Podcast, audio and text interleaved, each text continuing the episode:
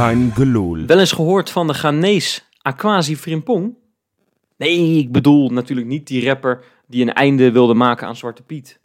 Ik doel op de in Nederland opgegroeide Ghanese skeletonner Aquasi Frimpong. Vlak nadat Feyenoord Groningen werd afgefloten en Bart van Hintem voor de harde kern van Feyenoord de horlepiep danste alsof het zijn laatste was, moest ik heel even aan deze Aquasi Frimpong denken. En waarom? Nou, dat leg ik je even uit. Aquasi Frimpong had jaren van zijn leven opgegeven om op de Olympische Winterspelen het Afrikaanse continent trots te maken. Als skeletonner dus. Maar vlak voor hij zich kon kwalificeren voor de Spelen in China, kwam het vreselijke nieuws. Een positieve coronatest. Nog voor het er echt om ging spannen, haakte hij af. En juist zo zie ik de situatie van Feyenoord een beetje. Want nog voor de eredivisie in de maanden april en mei aanbeland is, doet de ploeg van Arne Slot niet meer mee in het titelgeweld. In de competitie resteert een strijd met AZ en misschien wel met FC Twente om de derde plek. Terwijl die wetenschap zaterdagavond indaalde, besefte ik dat dit soort potjes winnen of niet winnen helaas het verschil is tussen een topseizoen en een goed seizoen. En laten we wel wezen, juist wij hebben afgelopen zomer in de podcast met klem gezegd dat dit een seizoen is waarin we niet te veel van Feyenoord moeten verwachten. Waarin we de beleidsmakers en de trainer de tijd geven om de nieuwe koers te varen. Waarin we vooral het proces moeten respecteren. En waarin we genieten van de pieken en leren van de dalen. Maar het zal het aard van het beestje wel zijn. De oppervlakkige gedachte van deze supporter is toch de vrees dat Feyenoord komende zomer weer helemaal opnieuw begint. Zeker wanneer je twee of misschien wel drie sterkhouders verkoopt en maar moet afwachten hoe hun vervangers presteren. Dat juist het beste voetbal dat ik Feyenoord in jaren heb zien spelen zonder tastbare beloning blijft, ja, dat is voor mij niet te verkroppen. Of toch wel? Want in de competitie doen we dan misschien niet meer mee om de knikkers. Gelukkig draait Feyenoord Europees nog volle bak mee. Het welbekende vangnet is niet langer meer de landelijke beker, die een misgelopen titelrace al zo vaak vergoeilijkte, maar een Europees toernooi, de Conference League. Ja, en Arne Slot laat ons dromen. Dus tijd om te treuren is er nog lang niet. Dat was de aftrap van een gloedje nieuwe Keingeloel. Ja, je hoort het al, dat doen we op afstand. Er is uh, helaas weer corona in uh, de Keingeloel crew ja, gesneakt. Maar ja, goed, op afstand kunnen we ook uh, prachtige dingen maken. En dat ga ik deze week doen met Jopie. Hey. En met Misha. Hey Wes. Jazeker, het is er uh, drie maal zetten. Zeeland, Zierikzee, oh nee, trouwens, dat zijn er gewoon vier. Zierikzee, Zoetermeer en Zwitserland. Jazeker. Ja, het, het, klinkt als een hele foute boyband. Zet, zet drie, maar het is, uh, ik, ik hoop dat wij uh, ja, ook wat zoete deuntjes weten te brengen vanavond. In de vorm van mooie woorden over uh, ons geliefde Feyenoord. Want, ja, ja, en voor, vooral een beetje opbeurende woorden misschien ook wel. Hè? Ik bedoel, ja, ik, ik verwoordde mijn gevoel uh, een beetje in de aftrap. Ik was uh, afgelopen zaterdagavond echt niet te genieten. Ik weet niet hoe het met jullie zat, maar ik kan me niet voorstellen dat het heel anders was. Hij kwam hard aan. Het was ja. een, uh, een, wedstrijd die je van tevoren denkt van nou, daar gaan we redelijk makkelijk van winnen. Ondanks dat die uitwedstrijd helemaal geen makkelijke wedstrijd was gebleken. Maar ik, ik had geen enkel scenario, had ik rekening gehouden dat wij thuis punten zouden verliezen tegen FC Groningen. Um, ja, je, je, dacht steeds aan plek 2. En nu is de realiteit dat we toch vooral weer naar beneden moeten gaan kijken. Want het gat met PSV is inmiddels 6 punten. Het gat met AZ is nog maar 1 punt. Ja, en vergeet FC Twente niet, Johan. Nou, ja, ook uh, terecht. Daar moeten we ook naar gaan kijken. Maar goed, ik, uh, ik, ik vind dat best, uh, best vervelend, die constatering. Dat, dat je toch ja, zelfs nog eventjes hebt nagedacht over de call single misschien. We stonden er dicht op. Ja, en nu uh, ja, deze, deze, twee, deze twee puntverliezen, vorige week in Alkmaar en nu dan tegen FC Groningen, die hakken er wel in. En, en misschien is het meer wel het, het, het spelbeeld in de eerste helft. Want ja. ik denk dat deze wedstrijd, als je het gewoon weer analyseert, best wel weer in het verlengde past van uh, heel veel andere wedstrijden waarin we punten hebben verloren. Hè? Denk aan FC Twente, denk ook aan Groningen thuis, denk aan RKC. R RKC. Weet je, dat zijn allemaal van die wedstrijden waarin je niet minder was, maar uiteindelijk wel niet met de volle buiten naar huis gaat. Dat was nu weer. Weet je, als je al die kansen weer ziet, uh, dan is dat uh, toch weer een mirakel dat we niet met drie punten naar huis gegaan ja, zijn. Ja, het blijft toch wel ja, een herhaling van zetten of zo. Dat dat wij op een, een of andere manier dit soort wedstrijden toch uiteindelijk niet kunnen winnen. Terwijl ook vorige week heel erg stellig was van, ah, we moeten die wedstrijden ook nog maar eens thuis zien doen. Maar als we zo beginnen, Nou, kijk, Groningen was gewoon... Die heeft ons overklast. En, en dat is ook een compliment waardig aan FC Groningen. ja, die Ik waren de eerste 20 minuten echt heel goed. Ik dacht naar, naar, naar RKC en ook eh, en NEC eh, en Sparta, waar alle twee eh, ploegen, alle drie ploegen die met vijf verdedigers speelden. Ik dacht, nou, van dat trauma zijn we wel verlost. Maar FC Groningen, eh, die deed het gewoon heel slim. Die voetbalde ook gewoon echt heel goed. Dus ook echt Ja. complimenten richting FC Groningen. Snapten jullie de, de wissel Pedersen-Geertruida? Nou, Want eh, omdat Geertruida in de wedstrijden tegen NEC en zo ja, het prima deed, en had ik Pedersen niet zo echt verwacht eigenlijk. nee, ik vond, ik, ik vond het eigenlijk... Ja, je merkt toch dat er ook eh, onder het legioen een soort... eh, ja, twee kampen zijn. Want heel erg veel mensen vinden Geertruida nog wekelijks slecht spelen. En daar snap ik echt helemaal niks van. Nee. Nee. Eh, want ik vind Geertruida, eh de potjes die hij dit seizoen in de basis begon... en daar zal vast wel eens een, eh, een uitzondering naar beneden bij zitten uiteraard. Hè, zoals het voor iedereen geldt. Maar ik moet zeggen dat ik, eh dat ik Geertruida een hartstikke steady seizoen vind spelen. Verdedigt hartstikke goed. Heeft al een paar keer Senesi goed vervangen. En juist Ja, tegen aan de andere kant de ook. 5-3-2 spelende teams was hij echt heel goed. Daar voegt hij op het middenveld als een extra eh pionnetje. Voegt hij daar best wel veel aan toe.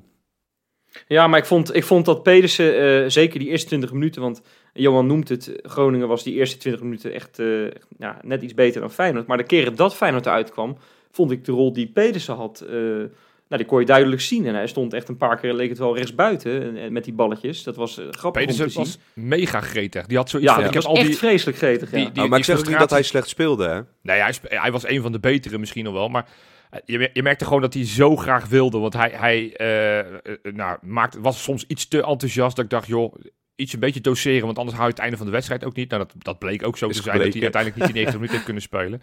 Maar ik was met name geschrokken. Weet je, eh, we, krijgen wel eens het kritiek dat we te positief zijn. Kijk, ik vind Arne Slot het beste wat Feyenoord in, in jaren is overkomen. Ik, ik ben zo gigantisch blij met wat die man voor de club heeft betekend inmiddels al. Ondanks dat Is dat zo, ja?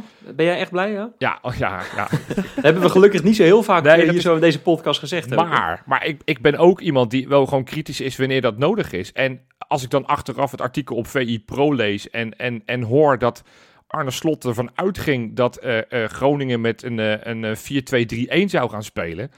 Dan denk ik, ja goos, dat, dat, dat- deze had je toch van mijlenver zien aan kunnen Het is niet komen. helemaal waar hè, wat je nu zegt. Hij heeft eh, voor de camera's gezegd dat hij met twee varianten heeft, eh, rekening heeft gehouden. En ook de variant waar Groningen nu mee speelde. Oh, nou. Eh, dus wat dat betreft, ja, ja goed. Maar dan, maar dan nog, wat, wat, dat zag je weer. Kijk, als je dat, die uitgoal ziet van hoe we die tegenkregen toen in Groningen. Dat Ja. we gewoon, daar wisten we niet goed druk te zetten op, op, hun, op hun mensen. Waardoor uiteindelijk die, die Duarte, die overigens wederom een hele goede wedstrijd speelde. Eh, die bal in Groningen over 40 meter zo kon geven aan Strand Larsen. Ja, nu- was het weer gewoon. We, stonden verdedigend niet goed. Til en Nou, momentje, liepen momentje keer- binnen 10 minuten, denk ik, eh, Johan. Dat, eh, die Duarte die jij net zegt, die geeft een balletje buitenkant voet op Strand Larsen. Ja. Nou, die staat nog vrij ver van de goal vandaan. Eh Senesi nog voor hem. Ja, en ik, ik weet niet wat Senesi daar doet, maar die stapt daar verkeerd in of zo. En, en die Strand Larsen die gaat alleen op Bijlo af. Ja. En dat was eigenlijk exemplarisch voor die eerste 20 minuten, waarin er voor Feyenoord niet zo heel veel klopte. eh, maar ja, Bijlo gelukkig een paar keer goed in de weg stond om, om een tegengoal tegen te houden. Ja, dat, dat, op een gegeven moment ging hij er toch in door, door Michael de Leeuw. En dat was ook, was ook gewoon niet heel goed verdedigd. Laten we gewoon eerlijk zijn. Nee, wat dat doen, doen Uisnes en Malasia, die, die vergeten daar gewoon eh, de, de kort op te zitten. Want, want Uisnes laat die, die Bjorn Meijer, die overigens ook goed speelde, laat hij echt volledig eh, eh, makkelijk die voorzet geven. En, en, en ja, de Leeuw, die, die, die heeft geen verdediger in de buurt, die kan hem gewoon vrij inschieten. Terwijl Malasia op drie meter staat te kijken. Ja, dat zijn slordigheidsfouten die, die had gehoopt van Feyenoord dat die er wel een beetje uit zouden zijn. En, en daar ben ik wel van geschrokken. Kijk, hoe ze zich weer revancheren, wederom knap. Want uiteindelijk, ik zei het net al, regende het kansen. En, en Ja. weet je, Ja, maar vond je dat Maar nou ze echt... stonden op een gegeven moment Ja. ook gewoon echt met 10 man voor de goal. Ja, hè. dat was ook gewoon niet meer doorheen ja, maar wat komen. zou jij doen als Ja. je Groningen was? Ik bedoel, Ja. als wij... Nee, eh, hetzelfde. het is- hetzelfde. je moet een beetje denken alsof wij in eh, Bernabeu eh, met 1-0 voor staan tegen Real Madrid. Nou ja, goed, nou, nou maken we onszelf misschien een beetje te groot, maar je snapt wat ik bedoel. Mhm. Ja, dan zouden we ook vol op de verdediging gaan als we daar 1-0 voor staan. Oh, maar- 25 minuten voor tijd. ik zeg niet dat ik het niet begrijp. Nee, en, en ik, maar ik vond, we hebben, we, hebben, we hebben vooraf besproken over Groningen dat het zo'n stugge ploeg zou zijn. Ja. En ik vond het eigenlijk wel meevallen. Ik vond, eh, sterker nog, als Feyenoord de bal had in de verdediging, dan zetten zij al vol druk. Ja. Ik heb eh, de, de, eh, Adrie Poldervaart, die Danny Buis verving, heb ik nog eventjes gebeld ook. Want wij kennen elkaar, dat heb je misschien in een eerdere podcast wel eens gehoord. Hij heeft natuurlijk ook een keer aan een tegenstander meegedaan natuurlijk. Ehm, en, ik- en ik vroeg dat ook van, joh, hebben jullie nou zo... hè, jullie spelen natuurlijk met vijf man. Nou, jullie weten waarschijnlijk ook wel dat Feyenoord daar toch wat vaker moeite mee heeft. Heb je daar een beetje gebruik van gemaakt? En toen zei hij eerlijk van, nou ja, wij hebben eigenlijk helemaal niet... Iedereen denkt maar dat wij zo stug zijn. Maar we hebben eigenlijk eh, hartstikke eh, hoog druk gezet als het kon. En natuurlijk op een gegeven moment word je gewoon, zegt hij, ja, dat is gewoon de kwaliteit van Feyenoord. Word je gewoon teruggedrongen. Ja. Weet je wel? Ja. Dus we kunnen allemaal kijken naar Groningen van, ja, die staan weer lekker met z'n elfen te verdedigen. Ja, dat kan ook gewoon de kwaliteit van Feyenoord zijn, hè? Nee, natuurlijk. Maar eh, eh, wat jij vroeg net van, vond je dat Feyenoord zoveel kansen heeft gehad? Ja, vind ik wel. Voor rust heb je natuurlijk met en Linsen en met, eh, en, met Til twee onwijs grote kansen. Die kopbal van Sinisterra, die die echt gigantisch slecht inkopt. Ja. De, bal, de bal op de paal van, de, van Dessers. Ja. Dat, dat, zijn al, dat zijn al vier kansen waarvan Nee, je... ja, oké, tuurlijk. Maar wel, en als je uiteindelijk ook eh, de, de XG hè, ziet, hè, de, de, ja, hoe heet het cijfer nou, de expected goals. Ja. Ja, nee, dan zie je ook wel dat, dat het weer 2,64 is. En ik, ik, wil er toch even, ik wil er toch iets over gezegd hebben. Want, ik, want in jouw aftrap zat ook een stukje zagrijn. Ik moet ook eerlijk bekennen dat na die wedstrijd zaterdagavond... dat ook het zagrijn bij mij wel echt wel er redelijk zat. maar, maar kijk, het, het stomme in die, in die fucking voetbalsport is... op het moment dat Dessers die bal er wel in kopt... ja, dan heb je een totaal dan, dan, andere... dan, dan gaat het niet, dan gaat het niet over Fred Rutte, waar, die ik iedereen eens hoor over spreken. Dan gaat het niet over Dick Advocaat. Dan wordt de naam Joey Veerman nooit genoemd. En nu ineens zegt iedereen, oh, Joey Veerman hadden we erbij moeten bij. Oh, gaat dit seizoen net zo zo worden als dat onder Fred Rutte? Eh, oh, Dick Advocaat deed het eigenlijk niet zo heel slecht. Ja, weet je, dat soort, dat soort gesprekken waren er nooit geweest op het moment dat die bal erin was geweest. Dus je zie je hoe, hoe ja, een bal twee centimeter meer naar rechts of twee centimeter meer naar links... Een, een, een totaal ander gevoel geeft aan deze wedstrijd. Nee, maar ja, dat, dat is toch ook wel een beetje... Kijk, wij hebben natuurlijk ook naar, eh, naar Sparta en naar AZ en ook eh, naar Slavia Praag... hebben we ook eh, ge- geweldige euforische stemming Ja. waren we. Maar ja, die, dat had ook anders geweest als, als Dessers die ballen in die... Eh, toen drie keer in de blessuretijd er niet in had geknald. Ik bedoel, het voetbal draait ook wel een beetje om, om, Ja, om winnen geluk, en verliezen natuurlijk. Hè? Zo is het ook. En, en we kijken ook wel verder dan dat. Hè? Dus we gaan vaak ook iets dieper, hè, iets meer de diepte in in deze podcast. Maar ja, het gevoel is natuurlijk, wat, wat nu blijft hangen, is dat je eerst van AZ hè, verliest. Ook gewoon met, met een fase in die wedstrijd waarin je compleet ondersteboven wordt gespeeld. En ook tegen Groningen heb je gewoon, eh, heb je gewoon een, een eerste 20, 30 minuten waarin je gewoon ja, weer niet heel erg Ja. bijzonder spel laat Ja, zien. ik vraag me af waar, waar dat vandaan komt. Dat ze die scherpte dan op dat moment niet hebben. Of er een bepaalde druk op hun hangen of zo. Omdat ze zichzelf misschien wijs hebben gemaakt van... ja, we, we kunnen echt meedoen om, om die kampioenschap. Ah, dat, dat is eh, eh, wederom vervelend van zo'n zaterdagavond. Want dan zit je de hele zondag zit je geïrriteerd naar al die andere voetbalwedstrijden te kijken. Want ja, hè, Ja. mm, dan zie je ook nog allemaal op het, op het valreepje eh, onterecht met hensballen en zo. Of met, met bullshit penalties zien ze winnen. Maar, maar ik, wat ik, ik, ik zie nu ook dat mensen heel erg beginnen te piepen en te zeiken over... Ja, weet je, met een spits dan, met een spits dit. We gaan het straks echt nog wel over Linsen en over, over Dessers en over Til hebben. Dat lijkt me wel terecht. ja. Maar, maar je ziet ook Ajax met een, met, een- met, een- met een spits die eh 25 miljoen gekost heeft en relatief makkelijk ook in de Champions League eh, scoort.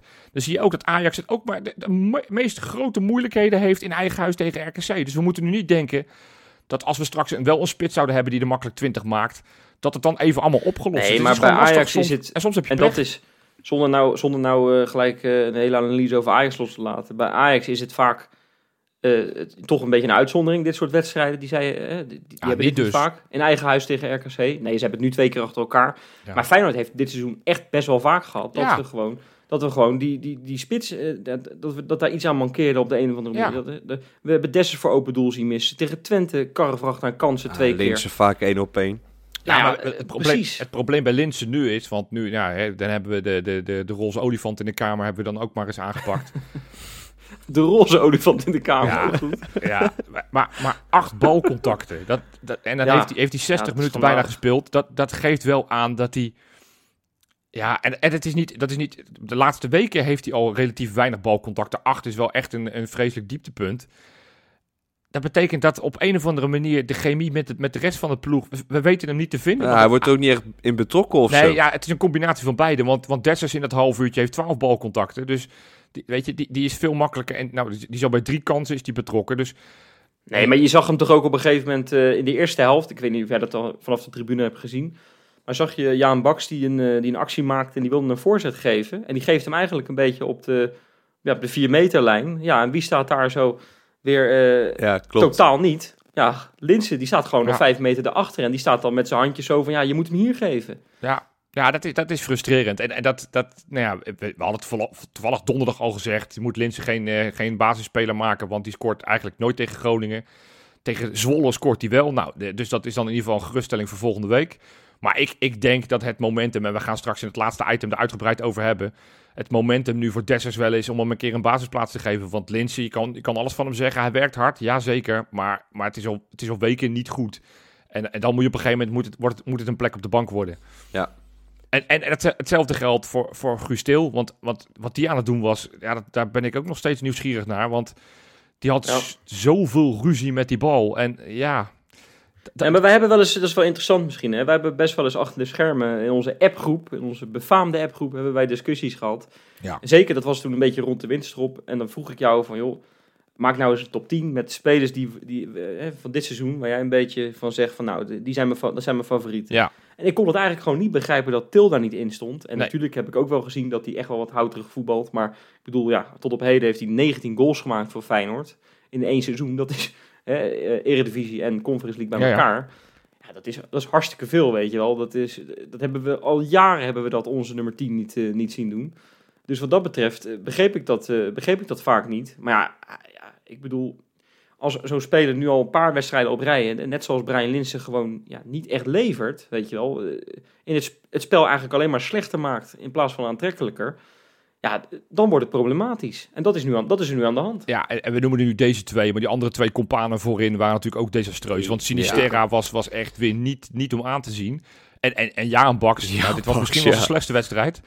Dat was, echt, dit was echt niet te doen. Ja, als je dan de vier voorin allemaal niet in vorm hebt, ja, dan heb je, dan heb je, het, heb je het elke week lastig. Dus Nou ja, maar gelukkig zijn daar de, de invallers. ja, Ja, we gaan het zo meteen natuurlijk in de voorbeschouwing erover hebben. Dan, eh, dan is één van die invallers er helaas niet bij. Maar Nee. Eh, ja, laten we maar gewoon eh, met eh, de doelpuntmaker beginnen. Cyril Dessers. Ik heb een leuk statistiekje voor jullie. Ik weet niet of jullie het gehoord hebben. Maar hij heeft eh, dit seizoen als invaller al vijf goals gemaakt in de Eredivisie. ja, Eh, dat is net zoveel als Jozef Kieprits Ja. in, 2000, of, sorry, in 1992, 1993. Dat is een record, hè? ja, Voor de duidelijkheid. Dat dus dat, dat zijn echt hele indrukwekkende cijfers. ja, leuk. Ja, hij, hij viel weer lekker in. En ja, er was een discussie, moet die ene bal erin, ja of nee? Nou ja, goed, ik, ik denk dat hij er wel in had gemogen. Maar het is weer fijn om hem er weer bij te hebben, want... eh, dat heb je de afgelopen week ook wel gemist. Ook tegen AZ had je natuurlijk niet echt een punch die je kon inbrengen, die, eh, die het echt anders kon doen dan Linsen. Dus het is weer blij dat Dessers terug is. En, eh, Heb en jij die, die John van Beukering actie van hem gezien? Ja, dat hij... Dat hij Hij kreeg na die 1-0 kreeg hij, kreeg hij nog Ja. een balletje in de diepte en hij Ja. kon er achteraan. Maar ik weet niet wat hij deed. Maar ja, John van Beukering wordt er al 12 jaar om uitgelachen. Hè, om ja, dit. maar weet je wat het is? Ik, dat heeft te maken met, met het juichen. Want heb je gezien hoe energiek hij aan het juichen was?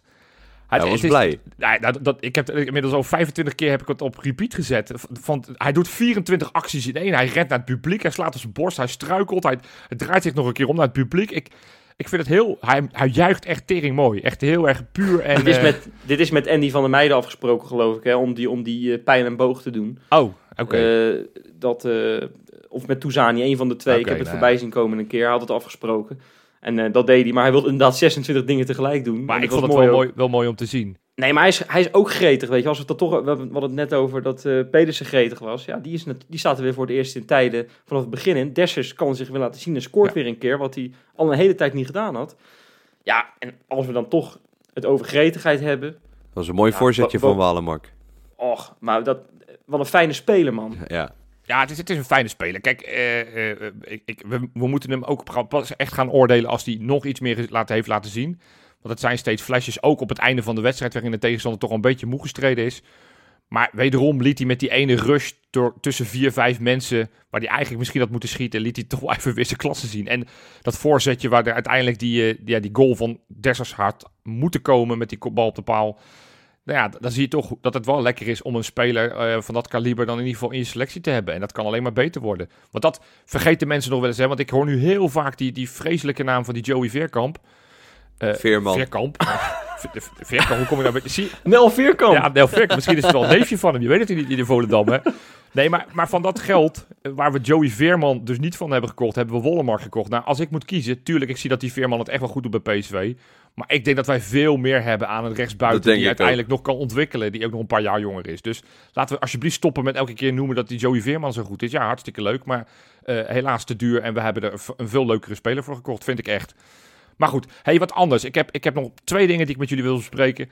Eén, ik, ik, ja, ik heb natuurlijk die nieuwe rubriek die ik zelf bedacht heb. Clowntje van de week. Die gaat deze week toch echt wel naar de KNVB. Want eh, wat, wat, wat die nou weer hebben gepresteerd... Naar de KNVB, ja. Ik had toch verwacht naar iemand anders. Oh, Zeker, ik, heb, ik zit, ja, ik, ik dacht dat ik het daarover wilde hebben. Maar ik zit vrijdagavond zit ik dus naar eh, Vitesse Sparta te kijken. ja. En dan zie ik in één keer een, een supporter op het veld komen. Dan Ja. gaat daar van alles mis in de laatste paar Ja, minuten. Die, die ja. wedstrijd die moet nog steeds uitgespeeld worden. Of iets anders, ik weet het niet. ja. En Dat schijnen Duitsers te zijn, hè? Ja, dat, ze- dat zeggen ze, dat, daar waren ze heel snel bij om dat te zeggen. Maar daar geloof ik geen ene pepernoot van, als ik nee, die supporter die in één keer die, die op de keeper wilde afrennen. Maar die was even vergeten dat hij zelf 1,63 meter was. En die keeper, hetzelfde als dat Freek in één keer op Justin Bijlo afrent of zo, weet je wel. ja. Nee, nou, maar goed, dat was wel de aanleiding van de, mijn nominatie voor de Clown van de Week. Want dan hebben we het natuurlijk over de KNVB. Want door de ongeregeldheden bij Vitesse worden dit weekend in de Eredivisie de camera's op bepaalde posities niet bemand. Bij de wedstrijd van Feyenoord is er daarom vanavond geen buitenspeltechnologie beschikbaar. Bij de overige wedstrijden dit weekend geldt dit niet. Ik heb dit 24 keer gelezen. Dit was nogmaals een tweet van de KNVB vr- zaterdagavond. Ik snap echt totaal niet wat het een met het ander te maken heeft. Ik dacht, misschien komen ze er in de loop van het weekend nog op terug. Dat is niet gebeurd.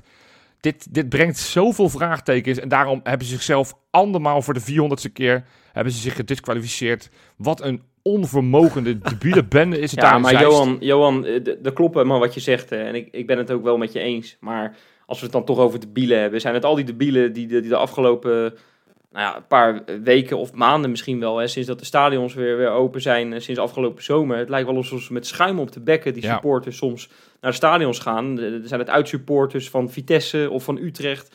Eh, ook bij Feyenoord hebben we een blikje Red Bull eh, op het veld gesmeten Ja. zien worden. Ja. Het, gaat, het gaat verdomme hartstikke vaak fout, man. En wat, wat, wat willen die gasten nou bereiken? Dat, want het gaat nu al gaat het erover. Ja. Er wordt de vraag opgeworpen van... moet de uitpubliek nog welkom zijn bij Nee, Eredivisie-wedstrijden? ja, dat is eh, terecht. wat, wat, wat, wat, wat zijn deze mafkezen nou met z'n allen aan het Ja, doen, eh, ook in het verlengde daarvan. Aanstaande donderdag gaan we natuurlijk weer eh, Europa in. Ik, ik hoop dat echt iedereen zich weet te gedragen in dat stadion. Want de UEFA die, die is niet scheutig om de boetes uit te delen of eh, andere sancties. Het, het, het zou echt een doodzonde zijn dat we straks echt, echt die, die, die road naar Tirana mogen volbrengen. En dat we dan straks in de halve finale geen supporters mee mogen nemen. Dus Nou, iedereen, of het nou een Europese wedstrijd is, een landelijke competitie, bekerwedstrijd. Gedraag je, gooi niks op het veld eh, en zorg dat de club niet in de problemen komt. Hey, als laatste, voordat ik naar mijn befaamde, belief, geliefde bakens ga. ik had nog even een quizvraag voor jullie. Ik, ik doe ben ik zoals... bij, hè, Jopie? Ja, ik, ik geef jullie weer de tijd om er even over na te denken. Want afgelopen zaterdag speelde Marcos Senesi zijn honderdste wedstrijd in de Feyenoord-shirt. Nou, hartstikke tof. Mhm. Eh, sinds zijn debuut in 2019 eh, bij Emmen uit was natuurlijk zijn allereerste wedstrijd. Die liep natuurlijk niet zo heel goed. Eh, Daar, daar leek het een miskoop. Nou, inmiddels kunnen we wel zeggen dat het gewoon een prima speler is gebleken. Maar mijn vraag aan jullie. In die 100 wedstrijden, met welke speler heeft hij nou de meeste minuten samengespeeld?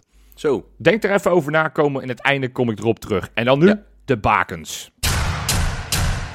Bakens in de vette. Ja, jongens, het, het was weer. Het, dit zijn eigenlijk lieveling, mijn lievelingsweken. Als, als de wat obscuurdere namen eh fu- furoren maken. Want iedereen ziet wat het de vrije het goed doet. Of weet je wat, dat, dat soort prestaties. Maar dat, die, die liggen heel erg op de oppervlakte. Maar als, als we zeg maar in de wat lagere competities, in de wat minder bekendere competities opduiken, vind ik heel tof. Nou, op nummer drie heb, heb ik Christian Simon. Hey. Ja, ja, Christian Simon. Ja, Ja, hij man, nu? dat is die gozer die, die Feyenoord gewoon naar de zilveren bal heeft geschoten. Ja, zilverbal. 2010. Zeker, zeker. Nou ja, die, die is tegenwoordig eh, geen basisspeler meer bij zijn USPES. Mag alleen af en toe nog in een bekerwedstrijd opdraven als basisspeler. Hey, en toevallig moesten ze deze week een bekerwedstrijd spelen tegen Bekker Chaba. De kwartfinale van de, Zo, de Hongaarse beker. is geen makkie, hè? Nee, en, en na drie minuten knalde hij een bal van een meter of twintig lekker in het doel. Uiteindelijk werd die wedstrijd 2-3 en nu gaan ze in de halve finale spelen tegen Pax. En dat is de nummer 4 van de Hongaarse competitie. Ze staan zelf achtste, dus dat wordt een lastige uitwedstrijd. Maar ze staan in ieder geval in de halve finale van de beker, dus hartstikke knap. Op nummer 2, dan gaan wij naar Brazilië. Daar zijn inmiddels de Oh. staatskampioenschap van Sao Paulo worden daar gespeeld. Ja, dat, dat- heerlijk, heerlijk. Ja, dat is heerlijk. hè. Ja, en, da- en, da- en daarin, daarin doet Darley mee met zijn, eh, met zijn nieuwe club Mirasol. En die moest in de Campeonata Paulista moest die spelen tegen Sao Bernardo. En eh, nou ja, als, na 60 minuten kwam, eh, kwam zijn ploeg met 10 man te spelen. Het was daarna een heuse schietent. 25 doelpogingen kreeg, eh, kreeg zijn ploeg te verwerken, waarvan 9 op doel. En in de slotfase, in de laatste minuut van de reguliere tijd, kregen ze ook nog een penalty tegen. En wat doet Darley? Wat denk je? Hij houdt Hij pakt hem. Ranselt die bal eruit, waardoor het uiteindelijk 1-1 blijft. Nou, hartstikke knap, Darley. Goed gedaan. Maar ik vind het, weet je wat ik nou zo bijzonder vind? Ja. Jij hebt dan zo'n, zo'n, dat mogen de mensen best weten. Jij hebt best wel een aardig lijstje met al deze spelers erop die in deze rubriek terugkomen. hè? Zeker, zeker. En dan, en dan zoek jij dan, zoek jij dan op die club of zo, hè, op een gegeven moment. En dan zie jij 1-1. En dan kan je denken, nou goed, eh, Nee, niet de- een dikke overwinning of zo. Of, De diepte nou, in. Ik, ga daar voorbij. Maar Ja. jij kijkt al die wedstrijdjes, kijk jij gewoon even of een samenvattingje, of even wat is de score Ja. geweest. Samenvatting. Ik heb, eh, als ze er zijn, want bij de nummer 1 van deze week is er dus geen samenvatting te vinden. Dus dan moet ik het gewoon puur doen op de statistieken. Hou ik niet van, maar ja, soms moet het. Want ik ga voor de nummer 1 ga ik naar het tweede niveau in Slovenië. Want daar speelt Luis Pedro, Pedro. Zo. Die speelde op het derde niveau in Slowakije. Die is in de winter is die getransfereerd naar Slovenië. Daar speelt hij nu bij de club Ilirija. Nou, als je gewoon eventjes wil genieten om even aan te geven hoe klein deze club is. Ik heb ze opgezocht op YouTube. Daar hebben ze drie filmpjes, waaronder de Mannequin Challenge. Weet je wel, van vijf jaar geleden dat iedereen zo Oh, ja, ja, ja, ja. dat is een van, de drie, eh, een van de drie filmpjes. Daarna nog een presentatiefilmpje van een andere speler. En een een- een 1-1 gelijkspel. Dat zijn de hoogtepunten in, in de 200 jaar geschiedenis van die club waarschijnlijk. Jezus Christus. Maar goed. In ieder geval, Luis Pedro maakte afgelopen weekend zijn debuut de- tegen Cusco. En hij maakte een goal en hij gaf een assist en ze won uiteindelijk met 2-0. Nou, dat vind ik dan wel dat je een terechte nummer 1 in deze week van de bakers bent. Dus hartstikke gefeliciteerd, Luis Hey, Pedro. wat een schitterende week, Jopie. Ja, lekker. Goed weekje. Niks mis mee. Niks mis mee. Ja, gelukkig was het eh, niet alleen maar bar en boos eh, dit weekend. Of bar en boos, ja, puntje tegen Groningen. Ja, kan een keer gebeuren natuurlijk. Maar er was eh, ook heel erg leuk nieuws vanaf Varkenoord, waar de onder 18 van Feyenoord leeftijdsgenoten van Ajax versloeg. Ja, daar worden wij heel erg warm van, Johan. Ja, natuurlijk. Elk moment dat we van Ajax kunnen winnen, dan, dan moet je dat vieren. Ik geloof dat er ook nog een wedstrijd bij de onder 10 ook nog gewonnen werd te- tegen Ajax. Ja, dat vind ik dan iets, eh, iets meer niche. Eh, dat- Daar gaan we het niet over hebben, nee? Nee, want, want ja, dan, dan, dan kan ik daar niks zinnigs over zeggen. Ik, ik volg het pas van- vanaf een beetje de bovenbouw. Maar afgelopen zaterdag, ik heb de hele wedstrijd lekker zitten kijken op, op YouTube. Feyenoord zond dat weer mooi uit. De wedstrijd voor de beker kwartfinale tegen, tegen Ajax in eigen huis. En, en ja, dat vond ik wel een heel interessant pontje. Want dit, dit zijn toch de spelers die uiteindelijk straks ons richting die, eh, die eerste divisie moeten gaan schieten, vroeger of later. Dus ik was wel nieuwsgierig hoe ze ervoor stonden. En, en ik moet zeggen, het was geen geweldige wedstrijd. Uiteindelijk denk ik dat Feyenoord terecht gewonnen heeft. En, Nou, en, en wat ik belangrijk. extra knap vind als je dat elftal een beetje ontleedt. Ehm, want, want vijf spelers die in de basis stonden kwamen uit 2005. Die spelen eigenlijk een lichting eh, boven eh, van wat ze kunnen. Dus ze ja. kunnen eigenlijk nog een, een niveautje Zo. lager spelen. Dat zijn de bekende namen. Denk aan Milambo, denk aan Mike Klein, denk aan Jaden Slorry. Eh, ook de twee backs die minder bekend zijn, Breinburg en Elmensdorp. Nou, en als je dan bijvoorbeeld bij Ajax kijkt, die, hebben, die hadden maar twee spelers die boven hun lichting speelden. Dus we hadden een relatief nog jong Ja, ja. team. En, en dan nog weten we eh, eh, redelijk, eh, nou eenvoudig niet, maar het was 3-1 en in de slotfase werd het 3-2. Dus 3-2, dat geeft een beetje de indruk dat het eh, heel dichtbij was. Maar het is, Maar het is wel, het is wel, het is wel leuk dat het, dat, het- dat het gebeurt, weet je wel. Ja. En, eh, ik, ik kan me nog herinneren dat ik, ik ga niet zo heel vaak, de- jij gaat echt veel vaker naar dit soort potjes. Jij vindt het ook leuk om, om te kijken. Nou, Ja. goed, als je niet kan, dan pak ik nog een YouTube eh, streampje bij ook. lekker. Maar ik, heb, ik ben dus in al, heel mijn leven naar één jeugdpotje geweest op Varken. Ja, daar, daar hebben we het in deze podcast al 44 keer over gehad, volgens mij. Nou, nee, één keer. Want eh Feyenoord eh, verloor van Ajax en daar, eh, daar moeten we het maar niet al te lang over hebben. Nee, ik, ik dacht dat je Dus- het over die befaamde Youth League wedstrijd, waar je elke keer Oh, als het nee, hoor, nee, hoor, nee. ga je het over Malaysia hebben, over die ene Youth League wedstrijd. Nee, zeker. Maar dat was, dat was een soort, dat was eigenlijk een soort eh, professioneel voetbal, eh, die conference of die, die youth Ja, league. precies. Nee, maar dat, weet je, dus, maar het is goed om te horen dat, het, dat er in, nou, wat is het, in een jaar tijd, twee jaar tijd, dat het allemaal goed gaat, in ieder geval. En dat team van Melvin Boel, daar zitten echt een paar, echt een paar eh, potentiële toppers bij. Hè? Ik word daar wel vrolijk van als je het dan noemt zo. Zo'n Jaden Slory. Nou, dat, dat moet ik echt nog maar zien. Over een paar jaar wordt dat... eh, dat is echt een potentiële ster, Ja, heb nee, kijk, idee. Het, we vallen gigantisch in herhaling. En misschien is dat ook een mooie brug richting eh, het, het bespreken van de onder 21 competitie.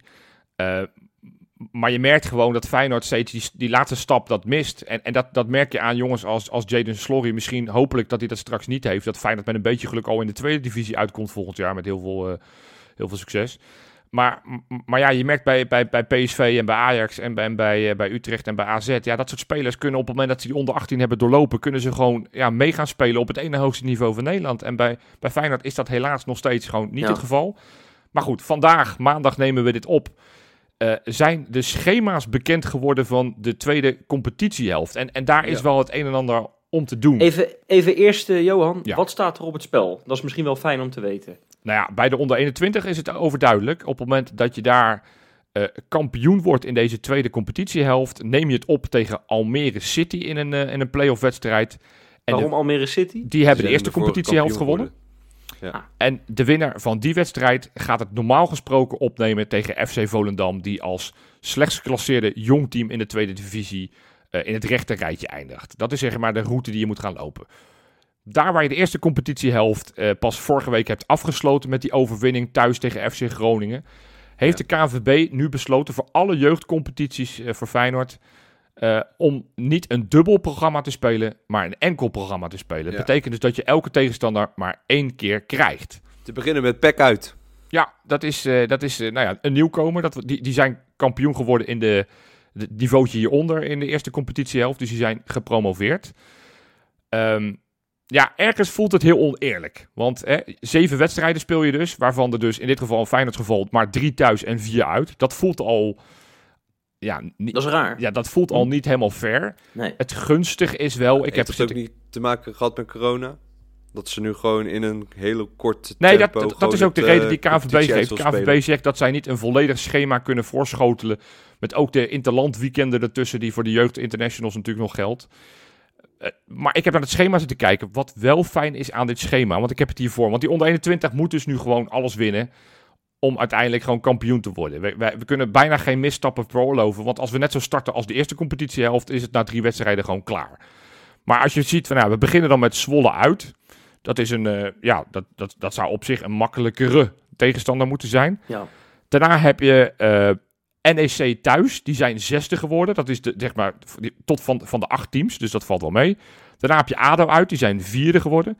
Vervolgens heb je Groningen thuis. Die waren tweede in de eerste competitiehelft. Vervolgens heb je NAC uit. Die waren vijfde. Vervolgens heb je Almere thuis. Die waren eerste in de eerste competitiehelft. En je eindigt uiteindelijk met Willem II uit. Dus je hebt de makkelijke wedstrijden. Die speel je hè, tegen de makkelijkere tegenstanders speel je uit. En de moeilijkere tegenstanders, die krijg je thuis. Dat is Ja, wel maar Johan, voordeel. dat is Daar zit wel een voordeel in. Ja. Daar zit een voordeel in, want je, want je hebt al vrij snel het idee van... eh, jongens, we gaan dit gewoon flikken. En dan kan je... eh, Ja, dit, dit, dit, dit, zo werkt het in de sport. Als je eenmaal gewoon bovenaan staat, heb je het gevoel van... nou, we, we zijn in de buurt. We gaan boven onszelf uitstijgen die komende periode. Dus misschien een beetje een cliché, maar... Ja, ik zie, ik zie dit eigenlijk wel, wel Ja, goed komen hoor, en- Johan. En als je, het- als je het wil bereiken, en, en je, ik bedoel, kom op man, je bent Feyenoord en, eh, en ja, je, je hebt toch wel een betere, eh, betere lichting dan, dan, dan al die clubs die je net opnoemt, mag ik hopen. Maar acht jij dit jong Feyenoord eh, onder de 21 capabel om eh, deze competitie eh, te winnen? Nou ja, kijk, eh, als je, wat, wat zo heb ik ook gekeken. Want het eerste gevoel wat ik had toen ik, toen ik hoorde van de plannen van de KNVB, dacht ik, oh, wat is dit vreselijk. En dit is het nadeel van Feyenoord, want elke misstap is straks eh, desastreus. Eén te veel, ja. Maar als je de laatste zeven wedstrijden van die competitie pakt, zou Feyenoord ook kampioen geworden zijn. Want ze begonnen natuurlijk slecht, maar de laatste zeven wedstrijden zijn we het best presterende team. Hm. Dus dat geeft wel aan dat, eh, en tuurlijk op een gegeven moment zo'n Bannis is weggevallen. Want die is natuurlijk weggegaan naar NAC. Eh, je bent, bent Balde natuurlijk kwijtgeraakt. Antonucci zijn we, is weggegaan. ja. Maar wat je daar bijvoorbeeld voor terug hebt, is de speler Cole die Bassett, Ja, een Cole Bassett, die, die ja, volgens mij nog niet heel veel kansen krijgt in het eerste. Eh, eh, Ramon Hendricks, ja, dat zijn wel spelers die ik nu nog veel meer echt mee zou laten doen met dit onder 21 team. Want het is ook wel te overzien. Zeven wedstrijden vlammen en dan nog twee finales. En, en je speelt in de tweede divisie. Ja, dat, dat, dat, het, het zijn inmiddels nog maar negen wedstrijden. De- en, en ja, dat, dat is wel in handbereik. Dus dat betekent Ja, daar misschien... zullen ze echt alles voor moeten zetten gewoon. Ja, dat, Dat dat, dat Het, ze zullen gewoon dom zijn als ze het niet zouden doen. ja, ja vind toch? Ik, vind ik wel, vind ik wel. Dus ja, ik, ik ben heel erg nieuwsgierig. Nee, maar weet je, we hebben het, al, we hebben het er al zoveel jaren over. Hè? We hebben, Je zegt het net, we vallen in herhaling, want we hebben al zo vaak... hebben we die beslissing van Martin van Geel en, en, en de zijne... hebben we hier al zo vaak aan bod laten komen. Ja, nu is er dus een manier om, om, om, het dus, om, dat, om die geschiedenis in ieder geval weg te poetsen. We hoeven het daar eigenlijk niet meer over te hebben. Het is nu gewoon presteren. Weet je wel, eh, als Feyenoord gewoon presteert, dan hoeven we het daar niet meer over te hebben. Speelt Feyenoord en dus als ze dus eh, kampioen worden en ze, en ze winnen die wedstrijden eh, die, jij net, die jij net noemde, hè, onder andere tegen Volendam, Jong Volendam, die waarschijnlijk als laatste Ja, ja, ja. geclasseerde jong team uit die tweede divisie komen. Speelt Feyenoord volgend jaar gewoon tweede divisie? Nou, ik heb die, die competitie echt eh, vaak van dichtbij gezien. Dat is een hartstikke goede Tuurlijk, man. competitie hoor. Tuurlijk man. En we gaan er nu ook gewoon vol voor. Dus jong, jo- jong boys wou ik zeggen. Maar ik bedoel de Quick Boys en Katwijk en, en al die andere clubs. We komen eraan. We komen er echt aan. Nou, maar, eh, Johan, ik, ik zat nog, nog één dingetje af te vragen. Eh, ik zie dan ook elke keer van die... eh, ik zit dan een beetje op even 12 te kijken en zo. Hè. Ik ben er dus iets minder mee bezig dan jij. Maar goed, jij kan me daar dus alles over vertellen. Dat is fijn. Zie ik ook wel eens van die lijstjes voorbij komen van, van jeugdinternationals en zo. En, en ik vraag me nou wel eens af, levert Feyenoord nou gewoon structureel veel jeugdinternationals aan die, eh, aan die ploegen? Ja, ja wat is veel? Eh, eh, Nou ja, als je, als je, het, als je het vergelijkt met, met de concurrentie of zo. Nou ja, dan is het eerlijke antwoord nee. Ehm, ik, Oh. ik heb me.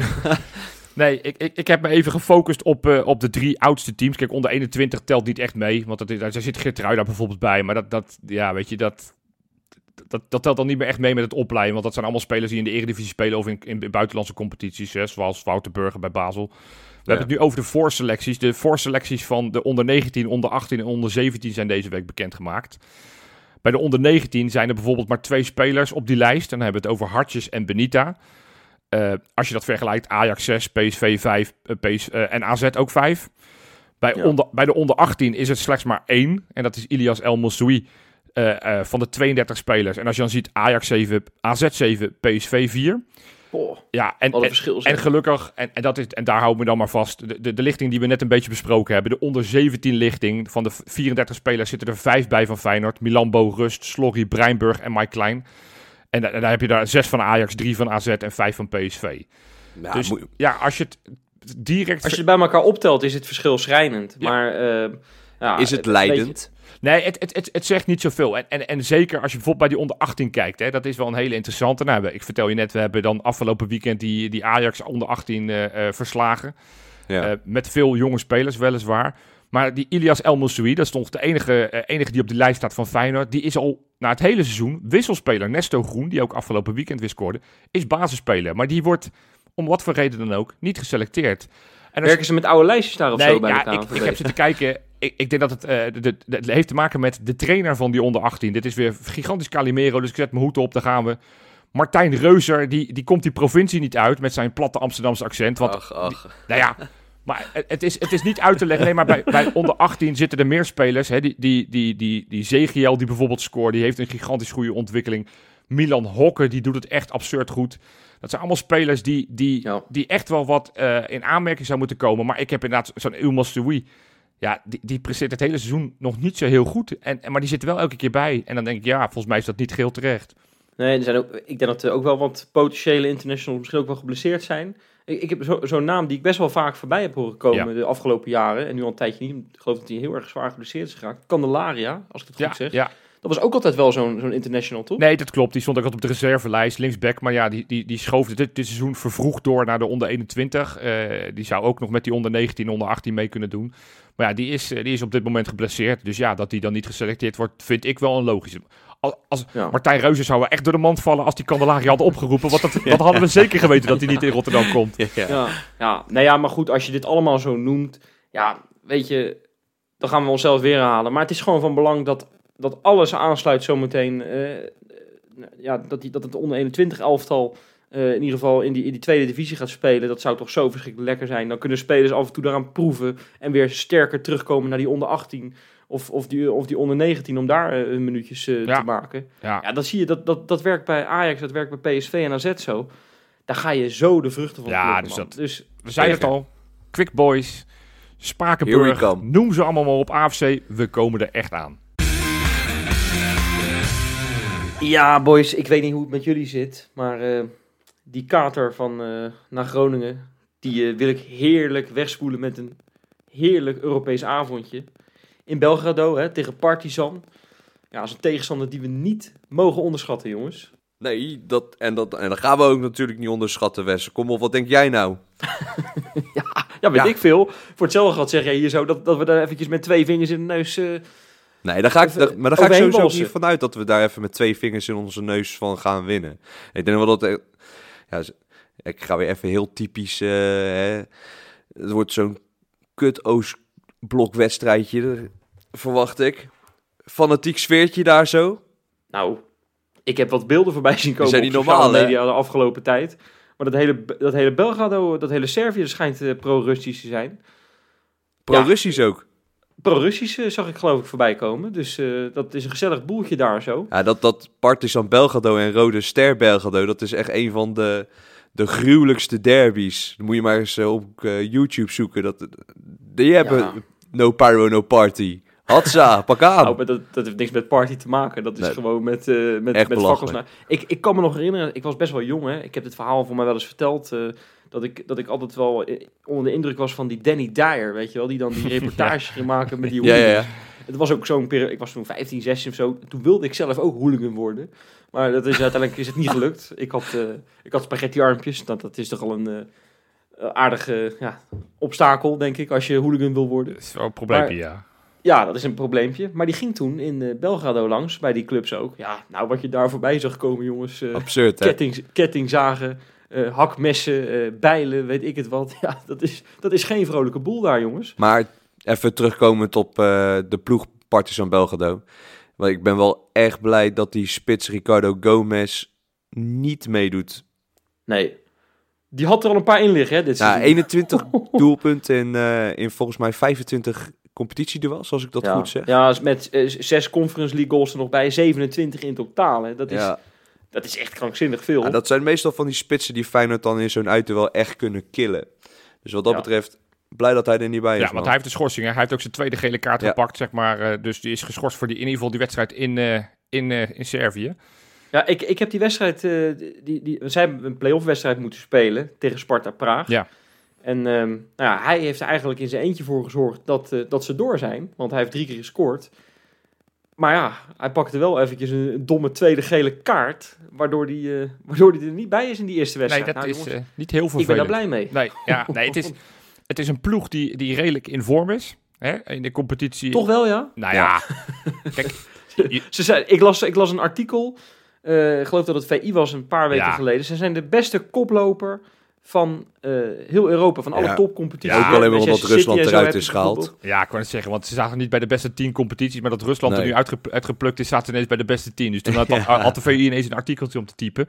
Maar goed, eh, eh, neemt niet weg dat ze eigenlijk in de competitie eh, het echt soeverein goed doen. Ze, ze hebben maar één verloren. 2,73 punt per wedstrijd, Ja, Jopie. ze hebben er maar één verloren. En dat was vorige week toen in, inderdaad in hun uh, aardsrivaal wedstrijd tegen Rode Ster Belgrado. Toen hebben ze wel flink klop gekregen, 2-0. Ehm, afgelopen weekend met de hakken over de sloot uiteindelijk toch weer gewonnen met een penalty in in de slotfase, waardoor ze uiteindelijk met 1-0 winnen. Maar ze staan gewoon eh, eerste in, eh, in Servië. Ze sta- staan in, eh, met nog een paar wedstrijdjes spelen, want ze hebben nog maar vier potjes daar voor het landskampioenschap. Ja, ik, ik, ik vind het Ja, maar dat is toch hartstikke voor voordeel voor Feyenoord. Zij zijn sinds 2017, hè, toen Feyenoord kampioen werd, is, is Partizan ook voor het laatst kampioen geworden. Eh, ze zijn ondertussen vier jaar achter elkaar, hebben ze moeten toezien hoe Rode Ster, Ja. hè, de aardsvijand, de, de, de, de stadgenoot, eh, met die prijzen vandoor ging. Vorig jaar Rode Ster nog met de dubbel. Eh, Rode Ster speelt ieder jaar weer Champions League of zo, weet je wel. Die zijn hartstikke jaloers daar in dat, bij dat Partizan. Dat, dat begrijpen wij ook wel een beetje. Ja, en, en nu kunnen ze dus dat kampioenschap binnenhalen. Dat telt daar. Tuurlijk. Ik denk dat, dat zij de focus volledig op die competitie hebben.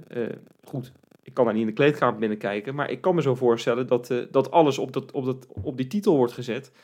Hè, daar, wat je zegt, nog vier potjes. Ja, Ja, maar je- en dat- wat ze toch altijd zeggen, als je wint, dan voel je je benen niet. Dus, dus ik denk dat ze dan in ieder geval die twee potjes in ieder geval tegen Feyenoord, dat ze dan ook gaan als de brandweer. Zeker als die Gomez dan een wedstrijdje niet meedoet, dan kan hij weer even uitrusten. Eh, Dus, dus ik, ik, ik vind het eh, spannend. Kijk, mijn eerste, mijn eerste reflex als ik naar die, naar die lijst met spelers kijk, dan, dan ken ik er wel geteld één. Quincy Menig. En dat is inderdaad eh, voormalige international, al dus Frank de Boer, Quincy Menig. Nou, ze hebben daar ook nog een oud speler van Liverpool, die Markovic. Oh, nou Die is daar nooit echt doorgebroken. Nee, ja. Die is- hebben ze toen verhuurd aan Fulham. ik wou net zeggen, wij, wij hebben Texera als oud Liverpool speler. Die is het, dus, dus dat zegt natuurlijk niet zo heel gek veel. Maar Ja. maar ja, dus als ik die lijst kijk en als ik dan zie dat, dat Menig de, de, de grote tweede ster is met, als je het kijkt puur naar doelpunten en assists, want die heeft er ook tien in, in liggen in alle competities samen. Dan is je eerste gevoel dat je zegt, nou dat kan dan niet zo heel veel zijn. Want, want Quincy Menig kennen we wel van de Nederlandse competitie. En dat was zeg maar niveautje Twente, eh Pek Zwolle zeg maar in de mindere fase, Ja. rechter rijtje. Maar ik denk dat het gewoon een, een, een, een lastige ploeg is. Spelen graag 4-2-3-1. Maar ja, als ze een beetje hun huiswerk hebben gedaan, eh, hebben ze ook gekeken dat Feyenoord vijf verdedigers niet zo chill vindt. Dus ze hebben zich bijvoorbeeld ook aangepast in die wedstrijden die ze in de eerdere eh, poolfases voor de Conference League speelden tegen, eh, tegen, tegen die Belgen. Tegen, tegen wie speelden ze ook weer in die Belgen? Gent. Tegen Gent hebben ze ook met vijf verdedigers gespeeld. Dus ook dat kunnen ze dus wel doen. Dus ik zou er niet automatisch van uitgaan, Arne Slot, dat het wederom vier verdedigers Maar die won. Gent uiteindelijk alsnog met 0-1. Precies. Maar als je, als je die route kijkt, ook in Europa, Ja, ja maar Johan, de, ja, jij- mag het ook zeggen hoor, maar ik, ik had dit opgeschreven voor mezelf en ik schoot echt in de, ik schoot Nou echt in de lach, vertel maar, die route van hun. Ja, ja, het begon al met, ja, ik ga het proberen uit te spreken, Johan, jij doet dat best wel horny, maar ik, ik, ga, het ook, ik ga ook een poging wagen. Du- Dunajska Streda uit Slove- eh, Slowakije, Ja. ik geloof dat dat nu de nummer 5 of 6 is. Ook een zwakkere broeder uit Slowakije. Daarna Sochi. Nou, dat is wel de nummer 4 van Rusland. Dat is wel een aardige uiteindelijk met penalties, hebben, ze, penalties hebben ze die eh gehaald. Precies. Ja. En ja, ik wist het helemaal niet. Maar Santa Clara, nummer 10 van Portugal. Ik had er echt nog nooit van gehoord, moet ik je eerlijk zeggen. Maar dat, dat, wa- dat was hun play-off route. Hè? Die hebben dus, dat, wa- dat waren de play-offs. En dan in die groepsfase, ja, Ja. dat is... Ja, kijk, hierdoor, door dit soort clubs die zij tegen hebben gehad... eh, wordt de Conference League als, als, een, als een soort lamme en de blinde competitie gezien. Dus wat dat betreft kan ik, kan ik Louis van Gaal af en toe wel een beetje begrijpen. Daar komen ze. FC Flora Tallinn, de nummer 2 van Estland. Ja, kom op zeg. An Anorthosis Famagusta, de nummer 4 van Cyprus. Mijn Goethe, man, dat, dat, kan toch niet? En daarna ja, aan Gent, de nummer kan 5 toch van, van? België. Ja, dit is echt... Ja, Ja. dit kan echt niet. En daarna nog, En, en dan nog tweede worden in die groep. ja, en, en daarna Sparta Praag dan wel in de twee luiken eh, verslaan. Dat, dat dan dat wel. is dan wel indrukwekkend. nummer, eh, nummer drie van, eh, van Tsjechië. Ja, hun route is niet zo sterk geweest als die van ons. Al, al is in onze, onze voorrondes hadden we ook niet de meest denderende tegenstanders natuurlijk. Hè, met Luzern en, en die Zweden. En, en uiteindelijk Drita, waar, waar het toch nog moeilijker ging dan we hadden verwacht. Dat was een stiekem een best aardig ploegje hoor. Ja, dus, dus, nou ja, dus hun, eh, hun hebben wat minder weerstand misschien gehad. Maar ik denk dat zij tot het bot gemotiveerd zijn om het eh, te Ja. laten zien tegen, tegen Feyenoord. En zeker als je erover nadenkt, die Servische competities, zoals al die, al die, eh, die, die Baltische landen, altijd wel opleidingslanden zijn. Die Ja. weten natuurlijk dat de, de schijnwerpers er volop staan. En op het moment dat je nu de vervanger van die, van die Gomez, dat hij bij wijze van spreken nu voor het eerst echt een basisplaats krijgt. Ja, dat dan, is een ventje van 18. ja, dan zal je zien, dan gaat hij als de brandweer. Want die denkt van als ik hier eh, goed, goed presteer, Ja, dat- precies. Ja. dan ineens, eh, dan zijn allemaal clubs in de wereld die me willen hebben. Dus ik, eh, ik onderschat ze geen zins. Ik, ik denk dat Feyenoord gewoon wel de, de ploeg is die, eh, die favoriet is over twee wedstrijden. is, we hebben toch eigenlijk, als je al die ploegen zag die wij hadden kunnen loten, dan is dit misschien toch wel de lekkerste loting. Zeker. Ja. Zeker, maar ja, ik, Maar ik vind het wel zaak dat, dat we deze wedstrijd uit wel gelijk winnen. Ja. En zeker met Zo. het oog op volgende week, omdat we dan daarna uit tegen Ajax moeten. Heb ik liever dat we hem aankomende donderdag al uitspelen. Dat zou eigenlijk eh, de doelstelling moeten zijn. voor Dat Arne vind ik wel. Oké, nou ja, en dat, en, en dat wordt natuurlijk wel wat moeilijker, omdat natuurlijk, eh, hè, we hebben net eh, hier die, die, die Wolenmark helemaal zitten ophemelen. Ja. Ja. die is er niet bij, want niet die bij, is nee, geschorst. Guus Stil, de, de man die in Europa al zo vaak voor een goal zorgde. Nou, die is er ook niet bij, want die pakte natuurlijk die rode kaart tegen, tegen Slavia Praag, waardoor die twee wedstrijden geschorst was. Ik begrijp er nog niks van. Eh, ja, en Cole Bassett niet ingeschreven. Ik vind dat echt nog een fout Ja, van dat je vind ik welste. raar. Ja, ik vind dat als je, want, want Philip Sandler was wel ingeschreven. Nou, die is nog steeds niet eh, gesignaleerd op het trainingsveld. Eh, nou ja, wel op het trainingsveld, maar nu niet dat hij al in de, in de buurt van de selectie zit. Ik denk dat ze niet geweten hebben dat Wollemark geschorst was. En dat ze dat pas recent hebben te horen gekregen. Want, want ja, anders ga je toch in ieder geval een extra middenvelder inschrijven. Als je weet dat je in ieder geval Til West mist die eerste wedstrijd. Want nu, je had afgelopen weekend best wel veel smaken om te wisselen. Ja, nu blijft er niet zo heel veel meer over. Ik bedoel, Jaan Baks solliciteert naar een, een plek op de, op de reservebank. Maar ja, Ja. dat gaat niet gebeuren, want die moet wel gaan spelen. tenzij die er een hele, eh, ja, wat, wat, wat op zich ook nog zou kunnen. Ik denk niet dat dit gaat doen. Maar het zou mij ook niet verbazen op het moment dat Pedersen rechtsbuiten gaat spelen en Tornstra op de plek van Guus Til. Dat we, dat we een, to- toch weer Maar een ja, soort van volgens ver- mij versterkt zijn ze dat krijgen. sowieso al van plan dat Toornstra op 10 komt. Want het, Toornstra is de enige nummer 10 nog in de Ja, selectie. dat is niet helemaal waar. Afgelopen Ja, wedstrijd.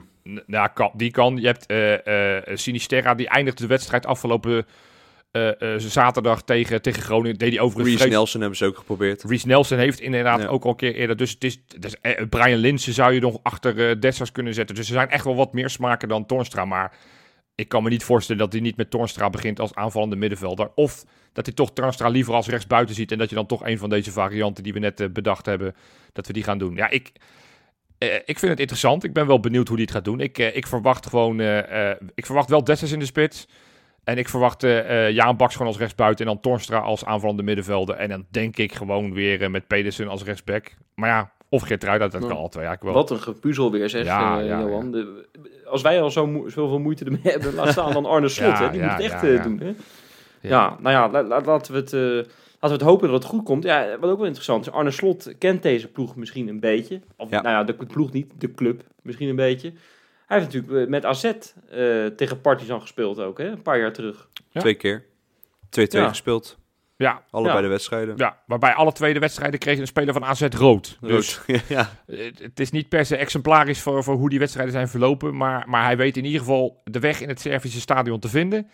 De- En in de stad natuurlijk na afloop om het te vieren, denk ik. Nee, nee, want dit is pas een achtste finale. We, gaan pas Ah. vieren als we die finale winnen. Dus eh, we, gaan niet, eh, niet, al- we zijn geen kleine club. We gaan niet blij zijn met een kwartfinale. Dus nee, we gaan niks vieren. Dat, eh, dat doen we pas aan het eind van de rit. Wat overigens nog wel is een... een- ja, ik, ik wil dit eigenlijk niet bespreken, omdat ik dit hele tijd... Ik wist het al een tijdje, maar ik durfde dat niet, eh, niet mede te delen. Omdat ik dacht, ja, dat is het jinxen. We kunnen wel een probleem namelijk gaan krijgen, jongens. Vertel. Ja, die finale van die Conference League is op 25 mei. Ja. De play-offs voor Europees voetbal in de Nederlandse competitie is van 18 tot 29 mei. Dat zou betekenen dat je gaandeweg die play-offs, waarbij je ook hè, in, het, in dit seizoen weer gewoon een midweeks donderdag een wedstrijd speelt en dan zondag de tweede returnwedstrijd. Stel nou dat je niet vier, derde wordt en dat je toch afzakt naar die conference of naar die vierde plek.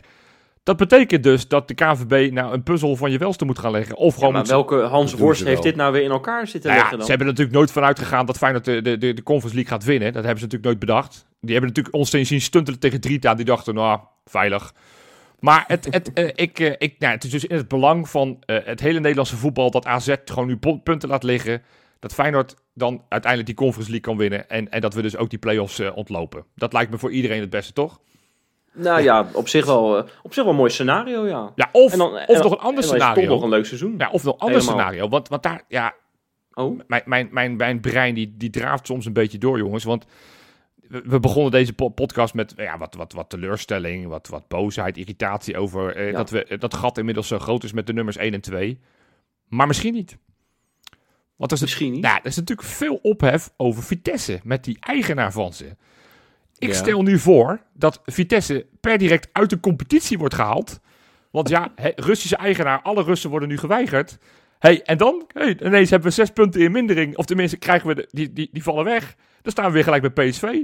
Dus overal rekening. En voor hetzelfde geld gaan ze failliet. Dan, dan, hè, dan zijn die zes punten ook ineens weer weggeschreven. Dus misschien staan we wel dichter bij Ajax dan dat we door hebben. Het is niet zo dat, dat die punten gewoon blijven Nee, zoals is, ze dit is een grapje. Ik, ik heb niet de illusie dat Feyenoord echt die, die zes punten alsnog cadeau gaat krijgen. Want dan, dan, dan gaan ze in Amsterdam en in Eindhoven misschien wel een beetje stuiteren.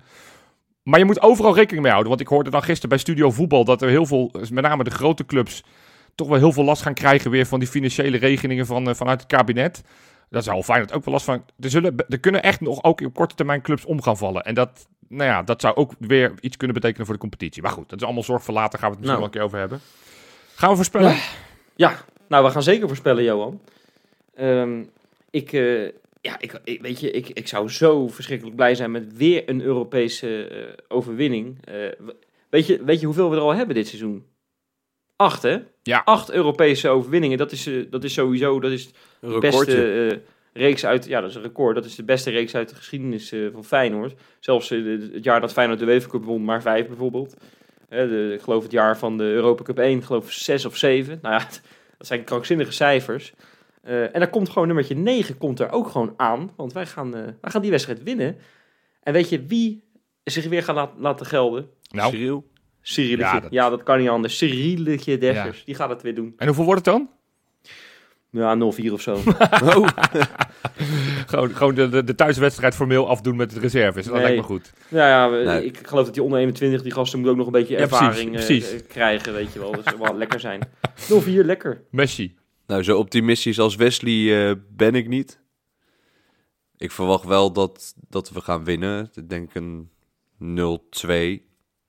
Maar dat het wel een lastige pot gaat worden. Ja, dat, dat, dat, dat denk ik allemaal wel. Maar goed, ik, ik eh, wilde ook 0-2 zeggen, maar laat ik dan voor de balans eh, het op 0-1 gaan houden. Ik denk dat we gaan winnen met uiteindelijk een moeizame wedstrijd. Het zal niet sprankelen, maar uiteindelijk gaat Feyenoord op karakter winnen. En ik denk dan dat Linse als wisselspeler eh, de goal gaat maken. Hè? Dat, Nou, dat Zou gegund zijn. Hey, Nee, en wij, wij willen natuurlijk alle luisteraars eh, die we hebben en die ook echt naar eh Belgrado gaan, willen we hartstikke veel plezier Ja, man. wensen. En ik, ik hoop maar dat het allemaal goed eh, Zeker. gaat daar. eh. Eh, dat de berichten die, die je altijd weer krijgt, die onaanspellende berichten die we ook hebben gehad toen we naar Berlijn gingen, dat die, eh, dat die niet uitkomen. Nee, dat het eh, één groot feest Het weer wordt één Eén groot feest. absoluut. Hey, en wat ook een feest is, is de Kijkerpool. Want ja, het is, eh, het is toch elke Het was keer... voor mij niet zo'n feest. Nee, nee, het was voor heel veel Ik ben mensen het geen- vergeten. Nee, ja, het wa- maar heel veel, heel veel mensen die hebben echt heel slecht en laag gescoord. Eén iemand sprong er wel een beetje bovenuit. Maar ja, die had maar 17 punten van de 35. Dus dat geeft wel aan dat het geen hele denderende week was. De weekwinnaar deze week was Raymond B. En eh, ja, verder rest in het tussenklassement blijft Jason van der D. Blijft eerste, maar eh, Raymond B staat nu op twee puntjes van hem. Dus die heeft echt een goede inhaalslag gemaakt. Zo. Ik ben in Wordt het spannend. algemeen klassement de top 3 nu eindelijk ingetreden. Eh, maar ja, die Elgeffen die is eh, ongenaakbaar, dus daar gaan we niet heel veel aan veranderen. Maar eh, En Ik, ik kan wel janken, weet je dat, Jopie? nou, Ja, in de negatieve zin van het woord dan. Want eh, ik, ik, ik, ik zit zo te hopen om, om jou en Robin over die auto te zien glijden. zonder shirt, weet je wel. Dat, jullie hadden natuurlijk die, die deal staan. Hè? Ja. Dat als iemand een keer alle vragen goed heeft. Ja, dat jullie dan, eh, dat jullie dan een auto gaan wassen. Topless trouwens. ja. Eh, maar ja, het, het, het lijkt er echt niet van Maar te gaan kan komen nog. op de kan een nog. andere manier. Het seizoen is nog lang, want we gaan nog helemaal naar Tirana. Dus we hebben nog genoeg kansen. En nou ja, aanstaande donderdag, dat betekent 24 uur daarvoor. Dus aanstaande woensdag gooien we hem weer online. En dan kan je gewoon weer meedoen. En waar je ook aan mee kan doen, is Patreon. Hey, ja, en we hebben weer een nieuwe Patreon. En die gaan we weer welkom heten. Tim Voskamp, welkom bij de club. En wil jij nou ook Patreon worden? Ga nou eens even naar onze website www.keingeloel.nl En dan zie je een kopje steun ons. En dan kan je een seizoenskaartje kiezen.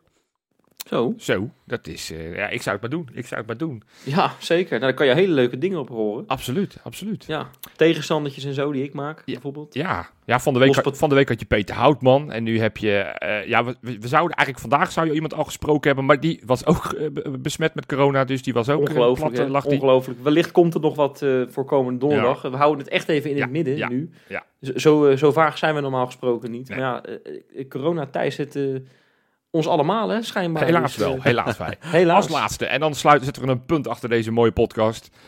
Die quizvraag. Ik had jullie een quizvraag gesteld. Hè? Marcos Ja. Senesi, 100 potjes gespeeld.